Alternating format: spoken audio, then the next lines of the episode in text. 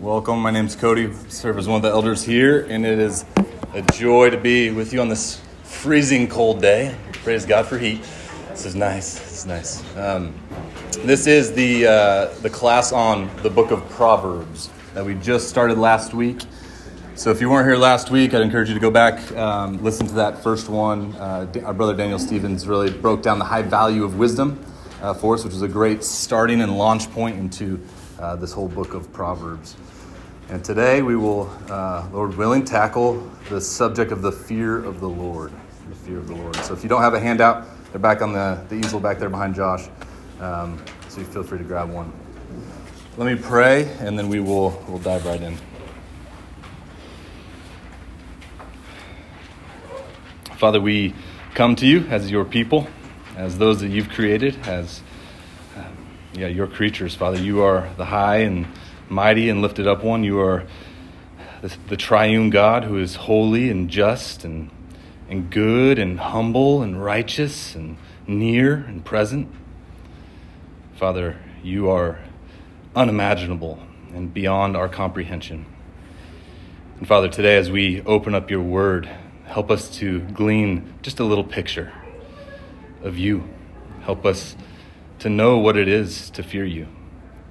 Lord, may it not just be a term that we use and hear, but may it be a term that actually impacts our life. So we ask that you would move in this time and for your glory and our good. In Christ's name, amen. Okay, the fear of the Lord.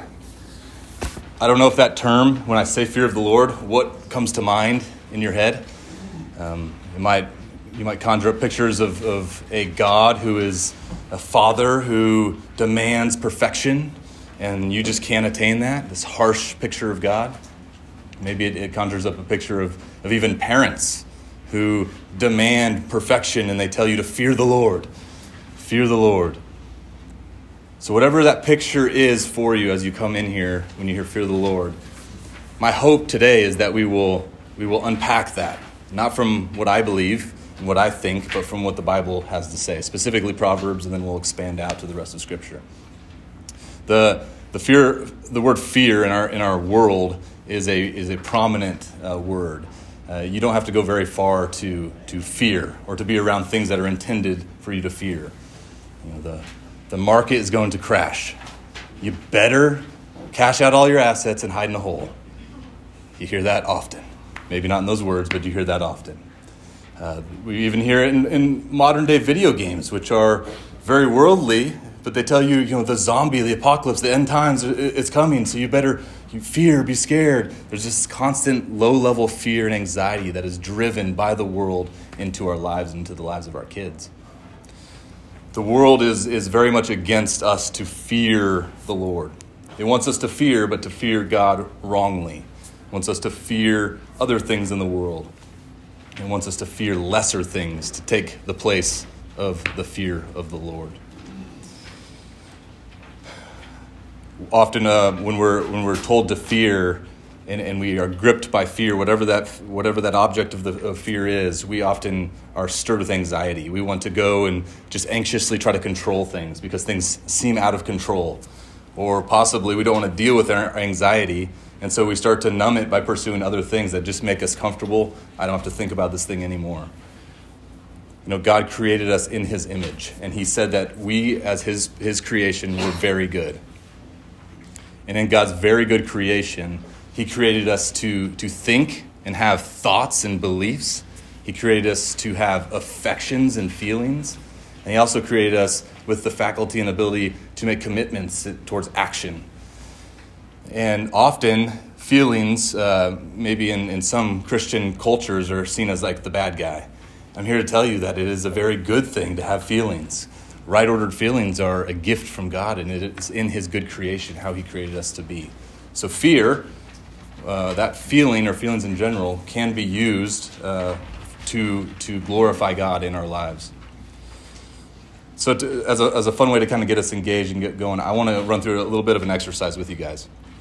So I'm going to I'm gonna toss out some random scenarios, uh, hypothetical scenarios. I want you to act as if these are actually happening, as hard as that may be, that you're actually involved in this situation. And I just want you to call out, after I finish saying the scenario, I want you to call out what you think the appropriate uh, feeling would be in that scenario. Okay? Does that make sense? So when I call it out, you just feel free to call out that the feeling that you think is most appropriate. First one. Right here, a grizzly bear just walks into the room. Not a feeling, but yes, absolutely true. Absolutely. What feeling's appropriate? Terrified. Terrified. Yeah. What else? Anyone else? Similar, somewhere along the lines of terror, dread, fear. Yeah. Shock.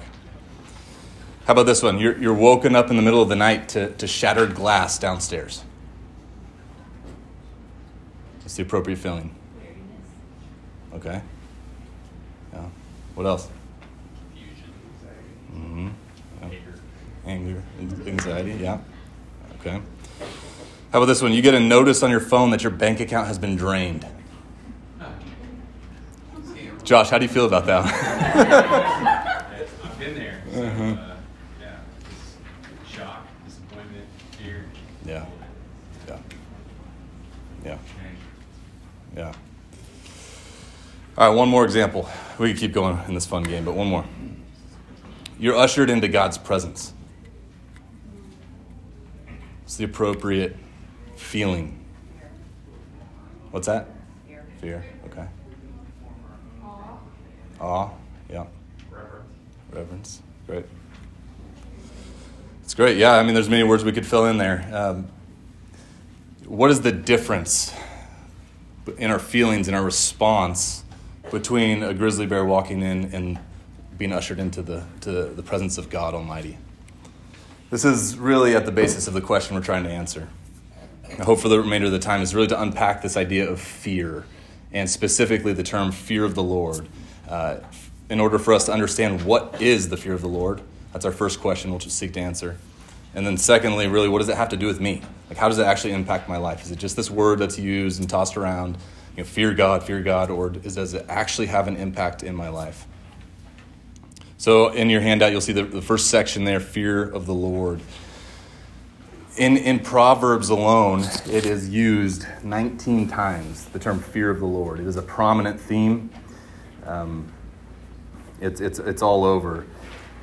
We're going to read a bunch of scripture, as you can see there, a bunch of, uh, starting the first first part, all in Proverbs.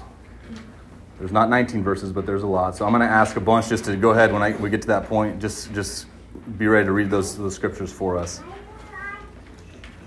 Again, what we're going to try to do is to pull out components of the fear of the Lord, what Proverbs says about it.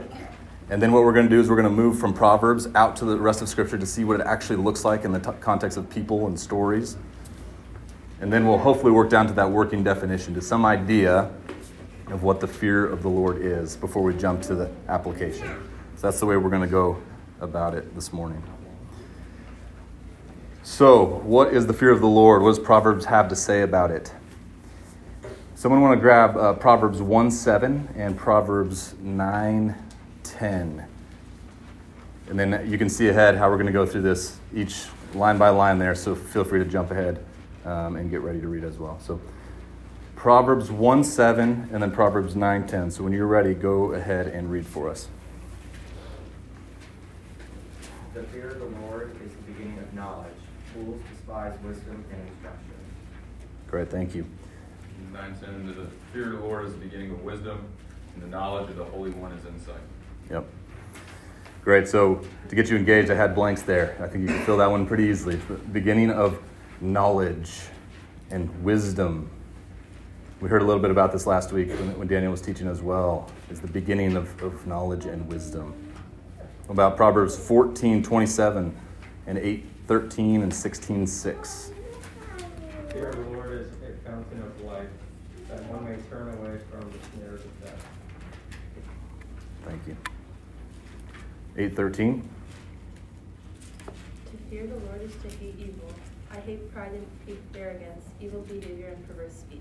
Mm-hmm. And sixteen six. By steadfast love and faithfulness, iniquity is toned, atoned for, and by the fear of the Lord one turns away from evil. Great, thank you. So it is the fountain of life. It is the hatred of evil. And it is the way one turns from evil. It's a lot of things. A lot of things. So, side note here, you'll, you'll see this uh, throughout, and even in the next section here, um, the, the next question, what ben- uh, how is it shown? If you are currently, or you've been in, in the past, noticing in your life uh, a slowness to turn from evil, to turn from sin, there's just a either an apathy or it's just taking a long time, I'll just propose this question. Could it be that your fear of the Lord has waned in light of lesser fears in your life that have gripped you, that have taken control of that area in your life? I've noticed that that is, is often the case with me. How is it shown? How is it shown? So uh, let's look down uh, Proverbs three seven and Proverbs fourteen two. Be not wise in your own eyes. Fear the Lord and turn away from evil. Okay. Thank you. fourteen two. Whoever walks in uprightness fears the Lord, but he who is devious in his ways despises him. Thank you. So shown by what? Turning from evil? And demonstrated by walking in uprightness, in righteousness, and holiness, and purity. What benefits does it give? What does Proverbs tell us? What are the benefits to actually walking in the fear of the Lord? What's what's Proverbs ten twenty seven tell us? The fear of the Lord prolongs life, but the years of the wicked will be short. Yeah. Prolongs life. That's interesting. Prolongs life. What about fifteen twenty six?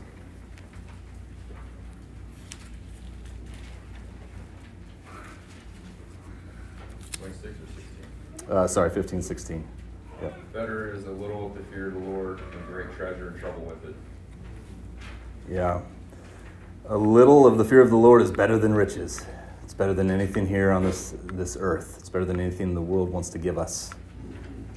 Just a little bit of it. What about Proverbs nineteen twenty three? The fear of the Lord leads to life.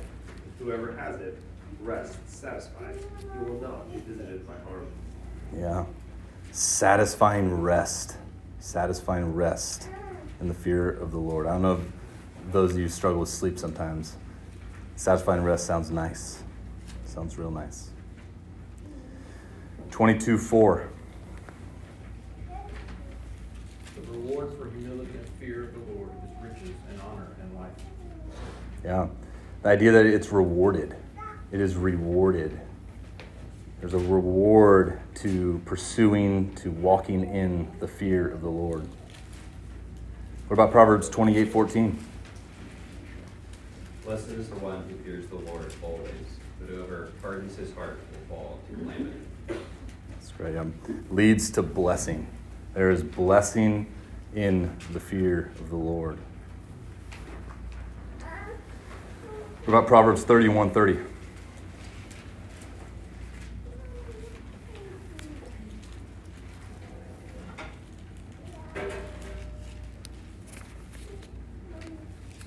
Charm is deceitful and beauty is vain, but a woman who fears the Lord is to be praised. Yeah. Deserving of praise. This idea that the fear of the Lord is attractive, it is beautiful, it is deserving of praise, it is high above other things in life, even beauty, even riches, as we've read about before, even charm. These are all great benefits, fantastic, but how does one get it? We all like to think in, in methods. How do you actually attain the fear, fear of the Lord? Well, Proverbs two sheds a little light on uh, on that, verses four and five. Who wants to read that for us? And if you look for it as for silver and search for it as for hidden treasure, then you will understand the fear of the Lord and find the knowledge of God. Yeah. So is it easy? Is it easy to find? I don't know about you. I've never found silver. Um, when I've looked for it, which is maybe once in my life, but I've still never found it. it. It's like finding something hard and difficult. It takes diligence, it takes time, it takes effort, it takes persistence and perseverance. Um, it's you can kind of get this concept, it takes time, like over a lifetime, if you will, of trying to pursue this and find it, cultivate it, walk in it. It is. It takes time. So we could pull out other other verses in Proverbs. These give kind of a, a little bit of, a, of an idea of what we're looking at. So here you kind of imagine we're we're looking at a, a diamond and that those prisms of the light hitting it. We're trying to understand a little bit more about what is this fear of the Lord. What is it? And we can see it's beneficial. It's hard work. It is well worth the effort. And, and the Lord calls us to do it throughout Scripture. You'll see fear God, fear the Lord. And so he calls us to actually do it. It's a command. So it's good for us to know a little bit about the benefit, a little bit about where we're going. But it, it, this also doesn't really fill in for us in a, in a picture format what it actually is. What is the fear of, of the Lord? And so what, what I want to just chat with you for a moment about is, is why do we fear? I think this is a helpful spot for, for us to actually stop and, and sit for a second. When you think of fear, there, fear is nothing in and of itself. It's not like we randomly fear. Uh, there is free-floating anxiety, but I would argue that usually comes most often rooted down from something uh, other inside your heart. But we don't randomly just, just fear. There's an object to our fear. Something is causing fear to us. And it's really uh, typically about losing something we love, losing something we love or experiencing something bad. Take, for example, that first first example of, of the grizzly bear coming in the door. What is it that would cause you fear when you actually drill down? Why are you fearful? Death. Death, yeah. So we can kind of flip that and say, we love our life. We love the life of our friends and our family and our the members of this church. Like we would fear that grizzly bear walking in because we love life. You know, Psalm uh, Psalm one forty-five, nineteen and twenty um, actually equates the fear of the Lord with love. It says, he, God, fulfills the desire of those who fear him. He also hears their cry and saves them. The Lord preserves all who love him, but all the wicked he will destroy. So fear him, love him are seen almost as synonymous. And throughout Scripture, you can't really take the two and separate them. They're not always the exact same, but you can't take love and fear and separate them apart. In Deuteronomy six, Moses, Moses equates fear of God and love of God in his, in his summary of the law. So you're constantly seeing and reminded of these two go together. We we fear because we love. Now, love is, is used a lot in these days. We love everything. we we love our, our dogs. I do love my dog. I, I love him. Uh, we we love we love uh, our work. We love our spouses. We love our friends. We love God. But are those all equal that I just laid out? Is love of dog equal to love of God? I hope the answer is no. It is not. So there's a spectrum, right? There's a there's a spectrum of love that we're talking about when, when we use it. So it can be drained of its meaning. Um, but we really should focus on the object of our love. That's going to tell us more about, about, um, about our love. So in one way, the fear of God is really speaking about the way that we love God. Um, so you could actually uh, talk about it in that way, and Scripture seems to do so as well. So we fear because we love. But that's not the only reason that we fear. We also fear, um, and this one's a little bit harder nowadays especially, we, we fear when we face the prospect of getting something magnificent, something that is too... Uh, it, it's unimaginable for us to actually have. There's a fear associated with this. Um, let me read uh, Jeremiah thirty-three, seven through nine. You can go ahead and flip there with me if you have your Bibles. So turn to the right from Proverbs. Jeremiah thirty-three. Uh, Jeremiah, we just get through the Lord instituting the, the new covenant in thirty-one. Um, and here... The word of the Lord comes to, to, Jerem, to Jeremiah. We're looking at verses seven through nine. The Lord says, I will restore the fortunes of Judah and the fortunes of Israel and rebuild them as they were at first. I will cleanse them from all the guilt of their sin against me, and I will, will forgive all the guilt of their sin and rebellion against me. And this city shall be to me a name of joy, a praise and glory before all the nations of the earth, who shall hear of all the good that I do for them. They shall fear and tremble because of all the good and all the prosperity I provide for them or for it. Fear and tremble because of goodness, because of mercy. As we read about verse seven and eight, the he's forgiving their iniquity. He is forgiving their sin. So there's a, a call for us to fear not that which is imminently harmful to us, but also a call to fear that which is unimaginably good to us. And when we actually think about the gospel in our lives, we think about our state uh, as sinners before a holy, perfect God and what he actually did for us. That's unimaginable. That is that is the definition of, of mind-blowing in this situation. To know that a God can and does offer forgiveness to his creatures who rebel against him if they would just turn from their sin and trust in him. That is good news. And it is it should be overwhelming to us. And I will point out here, um, I think I talk about it later as well, the idea of trembling. Um, this is, uh, you can kind of look at that and be like, why would we tremble because of goodness? Why would we tremble before God if that's our state before him? And again, I think there's, God has created us uh, as as embodied souls who experience thoughts, feelings, and, and the commitments to action. And there's this idea that we're, we can't separate those out and just hear something magnificent and not have some sort of reaction to it. Um, you see this throughout Scripture. You see Isaiah six, when Isaiah's in the uh, throne room scene, he falls down. There is a, a physical reaction to uh, being in the presence of God. So although we may not talk about that idea of trembling, or we don't tremble necessarily in service, I would say that there is an appropriate physical reaction to hearing and understanding and meditating and chewing on this idea that God has granted forgiveness to us uh, in Christ. So we fear because the mercy and goodness of God is simply unimaginable. But you can uh, see how this fear might change depending on your relationship with God. So we have to make a kind of a disclaimer here, draw a line in the sand. Surely we can understand the difference between how a Christian ought to fear God and how an unbeliever might feel, uh, fear God. You know, um, let's, let's uh, flip over to Matthew twenty-five. twenty-four and twenty-five.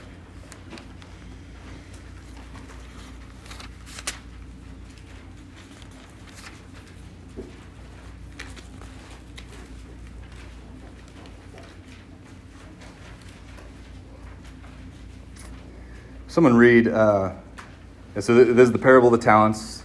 Um, three, three guys have been given different uh, amounts of talents to go and, and, and Um, now we, we pick up in verse uh, twenty-four. Someone read twenty-four and twenty-five for us. He also, who had received the one talent, came forward, saying, Master, I knew you to be a hard man, reaping where you did not sow, and gathering where you scattered your seed. So I was afraid, and I went and hid your talent in the ground. Here you have what is yours. Yep. Great. And so later there you'll see the, the master responds, you wick, you wicked and slothful servant. And that that uh, that phrase, uh, afraid, that word, is actually what we're talking about, fear. It's the same word used here. And so this idea that there's a perception, who, how you view God is going to determine how you fear God. So here you, we, we are told right away in verse twenty-four, um, I knew you to be a hard man, reaping where you did not sow, and gathering where you scattered no seed. So I ask you again, what is your view of God? How do you actually think about God when you sit down and meditate on who he is? Many things can influence our, our view of God, past experiences, um, traumatic, difficult things that have happened in our life. There's a, there's a list we could go down. But how you view God is going to determine how you actually fear him, how you approach him, how you walk with him. It's going to impact um, impact everything. You know, Martin Luther, um, he, he explains his time as a monk. He, he says this, Christ was depicted as a grim tyrant, a furious and stern judge who demanded much of us and, and imposed good works as payment for our sins. This makes us reluctant to go to him. If my conscience is stricken with fear, I feel sufficiently repelled. My heart and my bad conscience, conscience quite naturally shun him whom I fear. Fear and terror prod and goad me away from him so that I do not stay with him. Again, this idea that, that when you view God as harsh, it is natural to move away. And so throughout Scripture, we're, we're about to go into the different types of fear in Scripture. You're going to see this contrast that are most uh, between two types, a sinful fear and a right fear of God. And you're going to see the main thing that, that demonstrates that in Scripture is whether we move toward God or we move away from God. Toward God and away. And, and Luther, again, explaining that it starts with his view of God, his understanding of who he is. Um, it kind of gets back to that first uh, verse we read in Proverbs. It is the beginning of knowledge, knowledge of God. We want to know who God is in order to appropriately walk in the fear of him. So two types of, of fear in, in Scripture here. Um, I, I said sinful fear, right fear. There's many ways um, that people in the past that are much smarter than me have laid these out. This is not something new. You have John Flavel says sinful religious fear. George Swinnick says servile and, and filial fear. Uh, William Gurnall says slavish and holy. Bunyan says ungodly and godly. Um, one that I found really helpful, Ed Welch, uh, who works over at uh, C C E F. He says threat fear and worship fear. I think that descriptor is really helpful in kind of parsing out uh, understanding a little bit there. But again, the most noticeable aspect which separates the two types is the direction of the person's heart. Spurgeon uh, also uh, talks about that. He says that the, the right fear does not stand in tension with love of God, but rather right fear falls on its face before the Lord. It falls... The term that he uses, leaning toward the Lord. And it's not as if love draws near and fear distances. Sinful fear drives you away from God. And we talked about an anxious toil and worry, numbing behaviors, whatever that looks like for you. But the, the direction is away.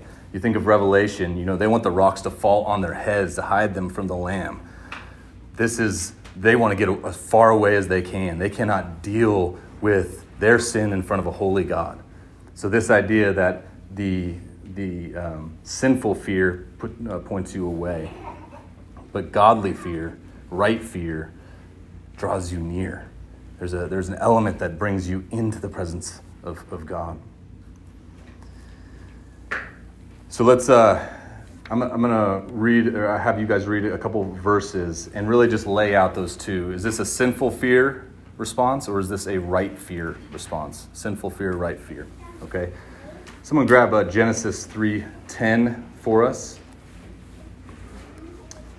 Someone else can also grab Isaiah six one through five. Someone else Genesis twenty-eight ten through seventeen, and then lastly Luke seven fourteen through sixteen. So again, there's many things that we can notice and talk through in each one of these verses, but specifically, is this a godly right fear or is this a sinful uh, fear? Okay.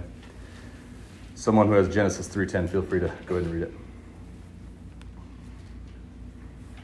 And he said, I heard the sound of you in the garden and I was afraid because I was naked and I hid myself. Yeah.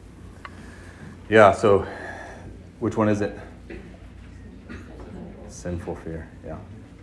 Sinful fear. Side note here, just to be clear, sinful fear is not just something that unbelievers uh, walk in and experience. Sinful fear is something we all experience to different degrees at different times. Um, we act in sinful fear because we still have remaining flesh in our body that is constantly pulling us away from God. Uh, we have the world, we have Satan, we have our flesh, all fighting against us until glory, when we will be made new, and that will no, no longer be the, the case. But this this pulling away from a Christian, uh, drawing us away, it's actually fake, in the sense it's drawing away. Uh, it's it's fake because we we are not that identity. Our identity is actually in Christ. So it's actually a um, it's an illusion, if you will. It's trying to draw us out just to sin, just to frustrate, just to uh, wane our fear of the Lord. But when a, when a sinner who does not know God um, encounters God in light of his sin, he should be dreadfully terrified. Dreadfully terrified. But when a saint who knows God encounters God in light of his sin, He should be utterly undone by God's mercy and grace offered to him. Do you see the difference? The gospel just changes everything. It changes how we actually fear the Lord. Um, the God, God does not change, but our relationship with him, it, it changes for us. So now we can approach him in our sin because we have Christ there uh, pleading for us before the Father, and we can go in confidence to the throne to receive help in our time of need. Okay, who has uh, Isaiah six? Again, right fear, uh, sinful fear. A year back, King Uzziah died. I saw the Lord sitting upon a throne, high and lifted up, and the train of his robe filled the temple. Above him stood the seraphim. Each had six wings. With two he covered his face, with two he covered his feet, and with two he flew. And one called to another and said, Holy, holy, holy is the Lord of hosts. The whole earth is full of his glory. When the foundations of the thresholds shook at the voice of him who called, and the house was filled with smoke. And I said, Woe is me, for I am lost, for I am a man of unclean lips, and I dwell in the midst of a people of unclean lips. For my eyes have seen the King, the Lord of hosts. Hmm. Thank you. Right fear, sinful fear. Right. Yeah. Good fear. Yeah, absolutely. Um, yeah, there is a there's a reverence. There's a definitely a, a physical reaction, but there is a um, falling toward the Lord in his presence, not fleeing from it. About Genesis twenty-eight, verses ten through seventeen. And he left Beersheba and went toward Haran, and he came to a certain place and stayed there that night, because the sun had set. Taking one of the stones of the place, he put it under his head and lay down in that place to sleep. And he dreamed, and behold, there was a ladder set up on the earth, and the top of it reached to heaven. And behold, the angels of God were ascending and descending on it. And behold, the Lord stood above it and said, I am the Lord, the God of Abraham, your father, and the God of Isaac. The land on which you lie, I will give to you and to your offspring. Your offspring shall be like like the dust of the earth. You shall spread it abroad to the west and to the east and to the north and to the south. And in you and your offspring shall all the families of the earth be blessed. Behold, I am with you and will keep you wherever you go, and will bring you back to this land, for I will not leave you until I have done what I have promised you. Then Jacob awoke from his sleep and said, Surely the Lord is in this place, and I did not know it.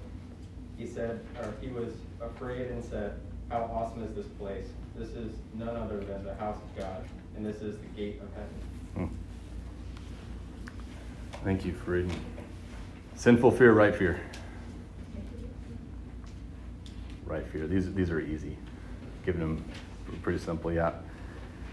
Right fear. So you have this promise, promise to Jacob, and confirmed by in, in this dream, in this picture that he sees, and he wakes up and he's afraid. That same word, fear, which again, in this culture, in this day and age, that would seem very odd. he's, he's afraid, he's fearful. But it's a fear that leads him to say, how awesome is this place? This is none other than the house of God. It's a fear toward the Lord. How about Luke seven? Last one here. Luke seven, verses fourteen through sixteen. Then he went up and touched the bier they were carrying them on, and the bearers stood still. He said, Young man, I say to you, get up. The dead man sat up and began to talk, and Jesus gave him back to his mother. They were all filled with awe and praised God. The great prophet who appeared among us, they said, God has come to help his people. Yep. Thank you. Yeah, that that word awe there, translated in the E S V, uh, fear, same same word. Um, fear seized them. They saw this miracle. They saw the work of God in healing, and they glorified God. I gave you this one. It's it's the right fear. It's it's the good fear. Um, yeah, there's this there's this response from the crowd where they it, they have reverence and awe and fear that doesn't move them away, doesn't shun them away or repel them, but draws them in more and more. Um, there's a there's a. At the bottom of your your sheet, you should, under resources, I put a couple sermons just that were helpful for me as I was uh, doing some study on um, Spurgeon. Did one uh, a fear to be desired, And I'm going to read you a quote that, uh, from him uh, in regards to in what we're talking about here, the two different types of fear. He says, hence fear is a word which has a very wide range of meaning, much like today. There is a kind of fear which is to be shunned and avoided, that fear which perfect love casts out, First John four, because it hath torment. But there is another uh, sort of fear which has in it the very essence of love, and without which there would be no joy even in the presence of God. Instead of perfect love casting out this fear, perfect love nourishes and cherishes it, and by communion with it, itself derives strength from it. Between the fear of a slave and the fear of a child, we can all perceive a great distinction. Between the fear of God's great power and justice, which the devils have, and that fear which a child of God has when he walks in the light with his God, there is as much difference, surely, as between hell and heaven. Again, two different kinds of fears that stem from how we view God, how we perceive God to be. Um, that's where we start, as we pinned that, that quote from Luther and his experience. It starts there, in the knowledge of God. And from the knowledge of God and how we view him comes two different fears and reactions. And those play out throughout our life in different circumstances, where we encounter God in a, in a time and season of, of walking in sin. There's going to be a different reaction than when we're walking in the light and walking in and fearing him rightly. So you can look down to the uh, letter D under section one. There's a working definition. This is Cody's working definition. It is a hard term to to actually try to gather and, and put together. But here's what I um, here's what I put down. The fear of the Lord is the Christian worshipfully moving toward God in response to God's full revelation of himself in Scripture, especially his goodness and provision in Christ. Now, the, the only reason that I added that last clause, especially his goodness and provision in Christ, uh, is because what I've found and experienced in our day and age and in Christian culture, there's a different view of the fear of God that's only about his justice and his wrath. Do we view his, his justice and wrath with fear? Yes. But do we then not view his love and grace also with fear? We kind of tend to parse out certain characteristics of God and, and try to respond differently. When I, I think Scripture categorically calls us to respond to God in the fear of the Lord, all of God, who he reveals himself to be. John Murray, just to give you some other definitions, he defines the fear of the Lord as the soul of godliness. Uh, Michael Reeves, which I have these books up here for you to look at afterwards if you'd like, um, he de- defines this as true fear of God is true love for God defined. It is the right response to God's full-orbed revelation of himself in all his grace and glory. It's much better language than my working definition. Um, it's a whole person response. Uh, so even though fear is a feeling, we see throughout Scripture, it's a whole person response. And by whole person, I'm talking about we start with our thoughts of God and our beliefs about who he is. And from that chamber of the heart, we move over to the feelings and affections, and what that produces, of, of what we should feel before God, a fear of his, his uh, perfection, of his holiness, of his goodness, of his grace, of his mercy. And from there, that goes into the third chamber of the heart, where we actually have commitments to action and desire, and we move towards walking in obedience with the Lord. So it's not it, it's a whole person response to the whole revelation of God himself. Jeremiah uh, thirty-three nine, which we read, as I mentioned, indicates that trembling, and you see this throughout Scripture, is, is a normal response. And I, I had this question as I was talking to someone about this before. It, it was just weird in our culture to think of trembling, as I talked about. But I would be, don't be so quick to dismiss it.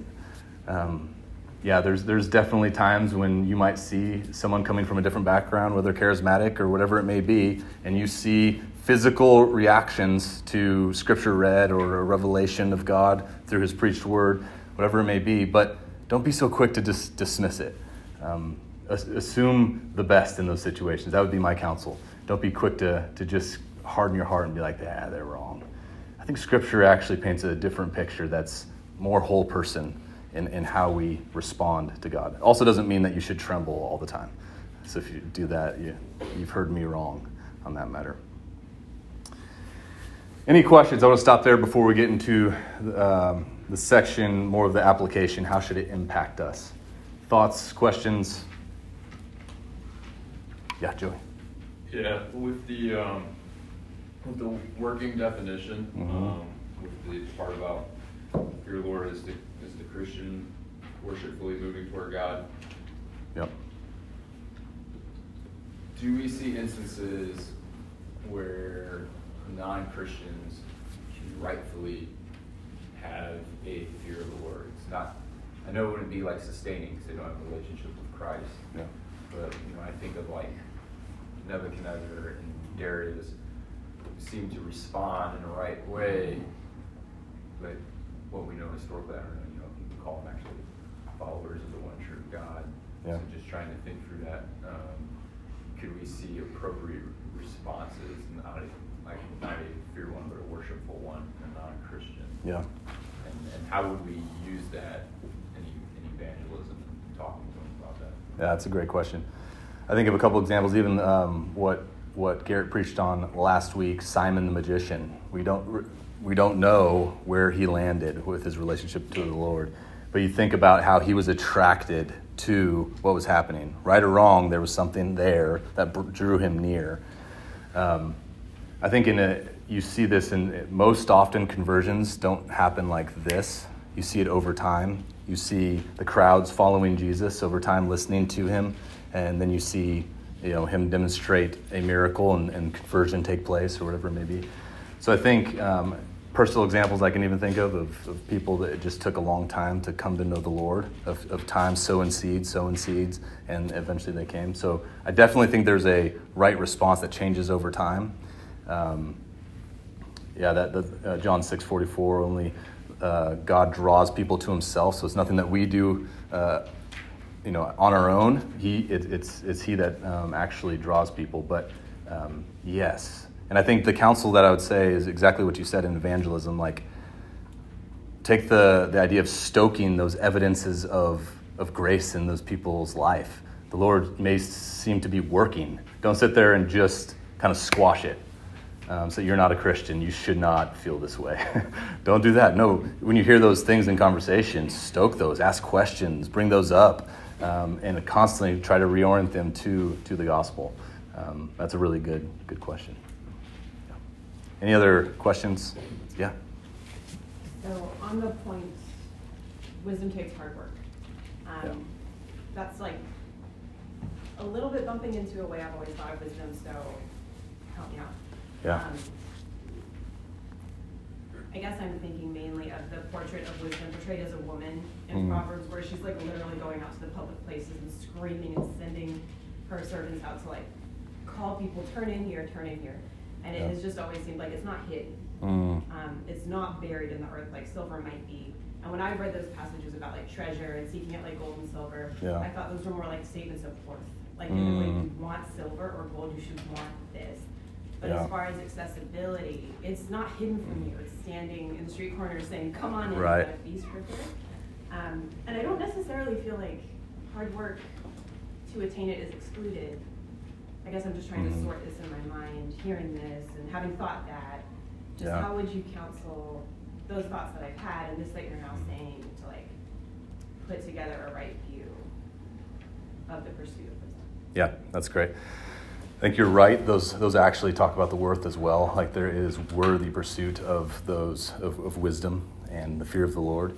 I think um, what I was trying to get at is as the uh, as a Christian, a lifestyle of walking in obedience in the fear of the Lord is a constant. And we'll get in the application here. It's kind of a perfect segue. But like, how do we do that and foster and cultivate that? Because it's not a one time like I see wisdom, it's mine. You know, it's like it's over. Uh, how many times have we seen people? Uh, that we assume came to faith and the knowledge of, of God that have walked away. Um, and so, yes, I think you're you're absolutely right. So I think those two can really go nicely together in that it, it is evident and plain. The Lord uh, desires all to be saved, and he has laid the gospel out there, and it's our job to go out and proclaim it and and and, and spread the, the word. Uh, but there's a blindness, there's a, there's a hard-heartedness out there um, in the unbeliever, and I think... Um, that aspect also kind of goes with that idea of wisdom being hard and maybe not as plain to, to some. Uh, but as the Christian, I think that's how I would respond there. Yeah. Yep. There's not enough people help. Yeah. There was a, an article by John Piper. He talked about revelation. I think it was Piper. He talked about revelation, general revelation and specific revelation. In general revelation, he says that, you know, you can look at creation and you can see there's order in it, but you can't look at creation and be like, Jesus is my Savior. Mm. And then specific revelation is the Spirit showing you Christ is the Savior. I don't know if that helps or not. But... Oh, yeah. Uh, I think when it comes to fear of the Lord and grace, so Psalm one oh one talks about mm. like where there's forgiveness of fear, mm-hmm. there's fear of the Lord. It's actually kind of weird in my own life, I think, when I understood more of the forgiveness of God, least a greater fear. Yeah. And then when it comes to unbelievers, I mean, Jonah. Mm-hmm. So he was a backsliding Christian, and then a believer, and the other sailors feared God, mm. even when he didn't. Yeah. And he said that he feared God. Yeah. Uh, so, um, yeah, there, there are definitely instances where I think unbelievers can have a general fear of God.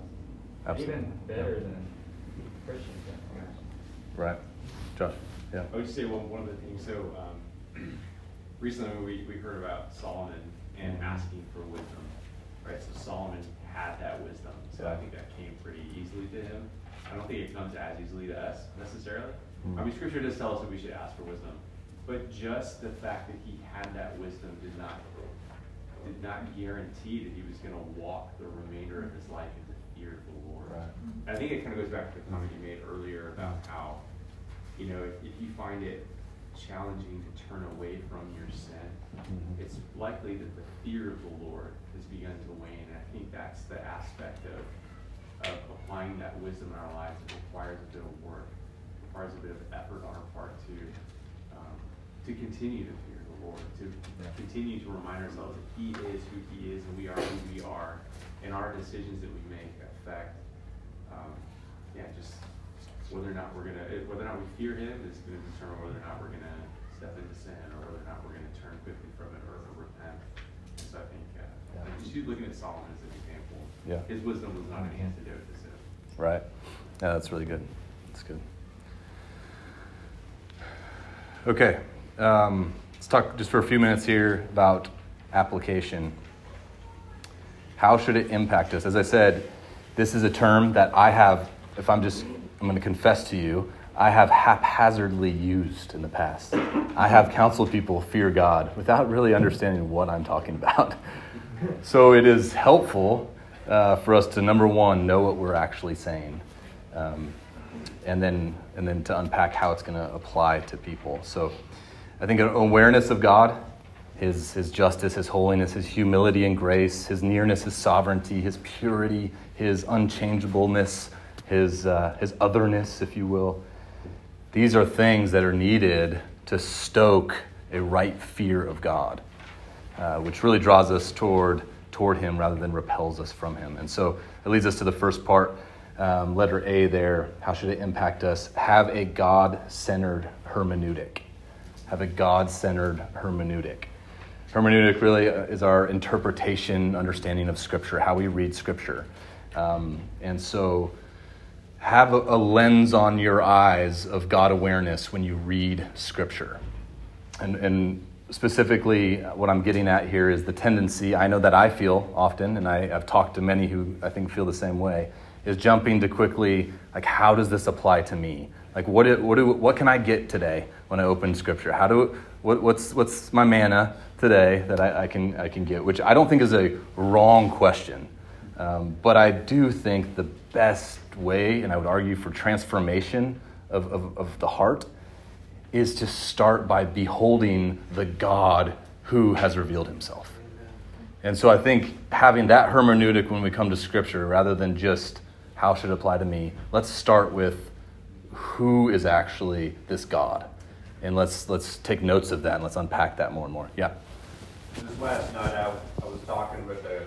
Uh, man who's done counseling for, for decades, and he said that his normal approach to start with people was, okay, do you believe that, you know, or do, do, you, do you believe God is is God? And then They say yes, okay, you believe that the Bible is one hundred percent God's word, mm. and you commit to do what it says, and they'll say yes. Yep. And then, okay, they've got the basis then for any counseling they're going to go through with somebody, then follow up and say, okay, well, you know, we're, we're going we're gonna see what the, the whole Scripture says, mm.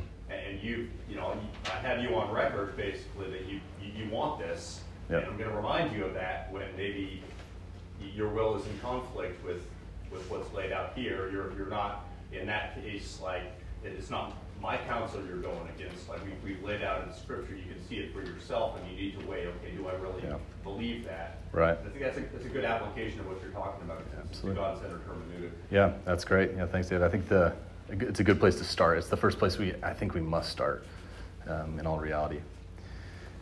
Okay, secondly there, meditate on the character of God.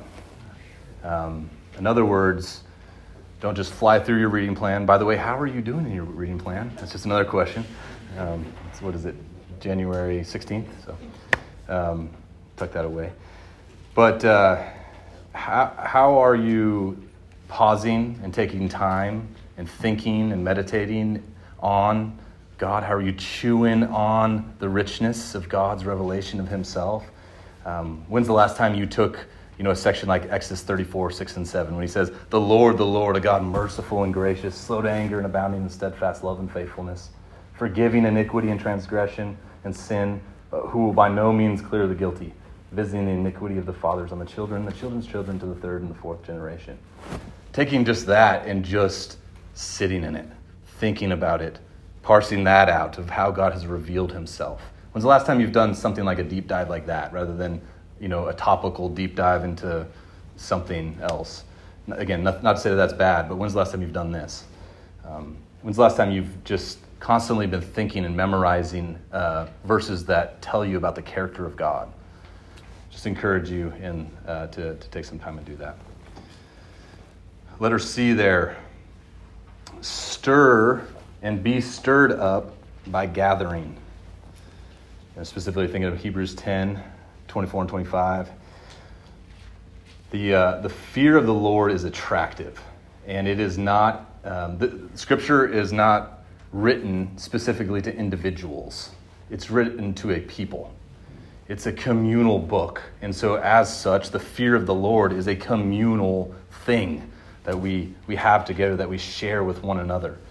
You know, to walk into this room, this room, and then walk into the to the main hall during service, to look around, knowing some people's story of what they've gone through, how the Lord has saved them, how the Lord has has grown them, and to say, like, the Lord's done that.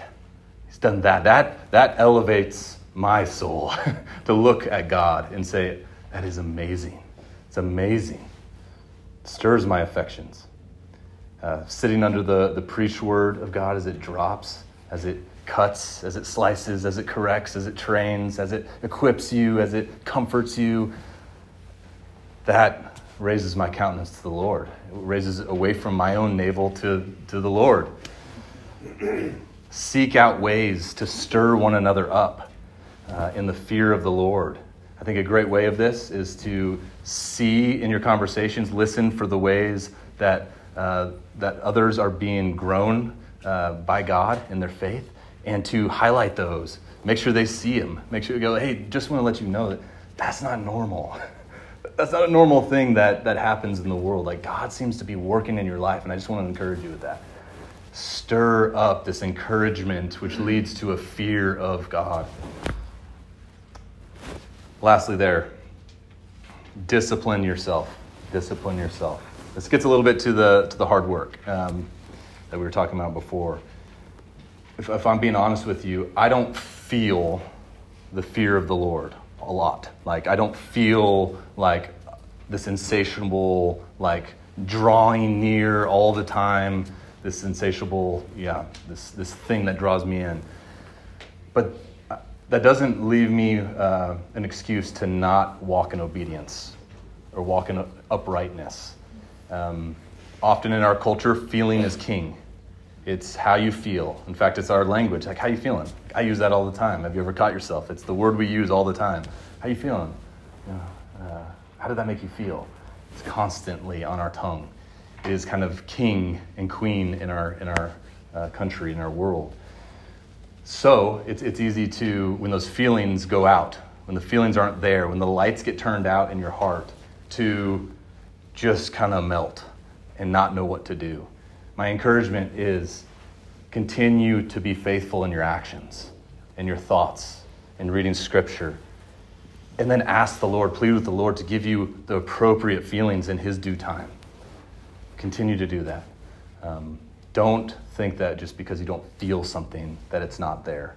That's a that's a lie, and it's not true. Unfortunately, many are, are buying into that lie these days. Yeah. Just a two-part question. How do you encourage your spouse, and your spouse encourage you, and, and, and that same thing, and then also your family as a as a team, you know, husband and wife? How do you encourage your family to pursue that uh, that wisdom, even if you have children who are maybe too young to understand or to ask what it means to turn away from sin and turn to Christ? Yeah, it's a great question. It's a big question. I can say I'll start by saying we have three girls, so there's a lot of feelings to, to go with that. Is there any, like, I guess it's more specific, is there practical, like practical things you do, like? Yeah. Weekly times you get together with the family or something. Yeah. Yeah, we the aim is is uh, several times each week that we're doing family devotions of some sort together. Those they're not perfect. Uh, I've I've mapped out what this next semester looks like, of what I'm going to be talking with them about, and what songs we're going to be singing, things like that. I don't always stick to it. Things happen, late schedule, whatever it may be. Um, kids going. Uh, using their feelings in inappropriate ways. Um, so I think that's one thing of just planning and and just trying to be faithful with what the Lord gives you each day, doing that. Um, I think great opportunity, uh, I think Brittany, my wife, does this really well, is taking those opportune times when when there is sin um, to, to use it as that little teachable moment. Um, and often the other girls are around and they can hear and, and teaching them what are, what's practically what it looks like to have humility and go before someone and ask for forgiveness. And, and um, yeah, I think in a larger part, what we try to, to what I try to do is to just talk about God. If there's something simple, and the biggest encouragement I can say is, is don't make it so morally based that it's about actions. Constantly bring it back to who God is. Try to always bring it back. We do this because this is who God is, and this is what He says for us to do. It comes from a God who is good and who knows all things, and He's He's near. He He wants to draw you in close. You know, describe God. Use those opportunities to to really um, to talk of it. I'm sure there's lots of other. Yeah, do you have anything? Yeah, too, just on the yeah. family worship thing, we did yeah. a whole lesson on that. Yeah. Brian Davis recently, and it's on the on the podcast. It's great. Yeah, I encourage if you want some hints on that. Absolutely, that's great. Yeah.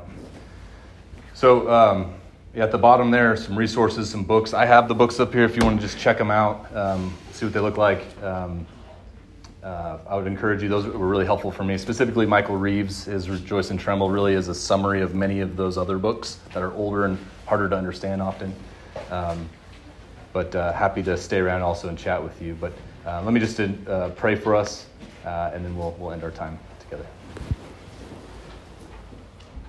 Uh, Father, we... We thank you, we praise you for being a God who has revealed Himself. Lord, we would be lost without you. We would be like the man in, in First John, roaming around in the darkness, not knowing where to go because the light has not been turned on, Lord. But you, in your mercy and grace, have turned the light on in our hearts. Father, we praise you. We thank you for Christ. We thank you that we can know you and that you want us to know you. So, Lord, would you help us to rightly fear you, to rightly walk in uprightness, to rightly understand wisdom and to pursue it. Lord, help us to help one another, to encourage one another in this area. Lord, maybe we, may we be a church who is known by their humble uh, yeah, walk with the Lord, how they see you as mighty and glorious and one who wants sinners to come to repentance and to know Him. So, Lord, may it be so among us. May our evangelism grow because of how we fear you. May we turn from sin quickly uh, because of our fear for you. May we have delight and joy in your presence because of our fear for you, Lord. So we thank you. We ask that you would bless us in Christ's name. Amen.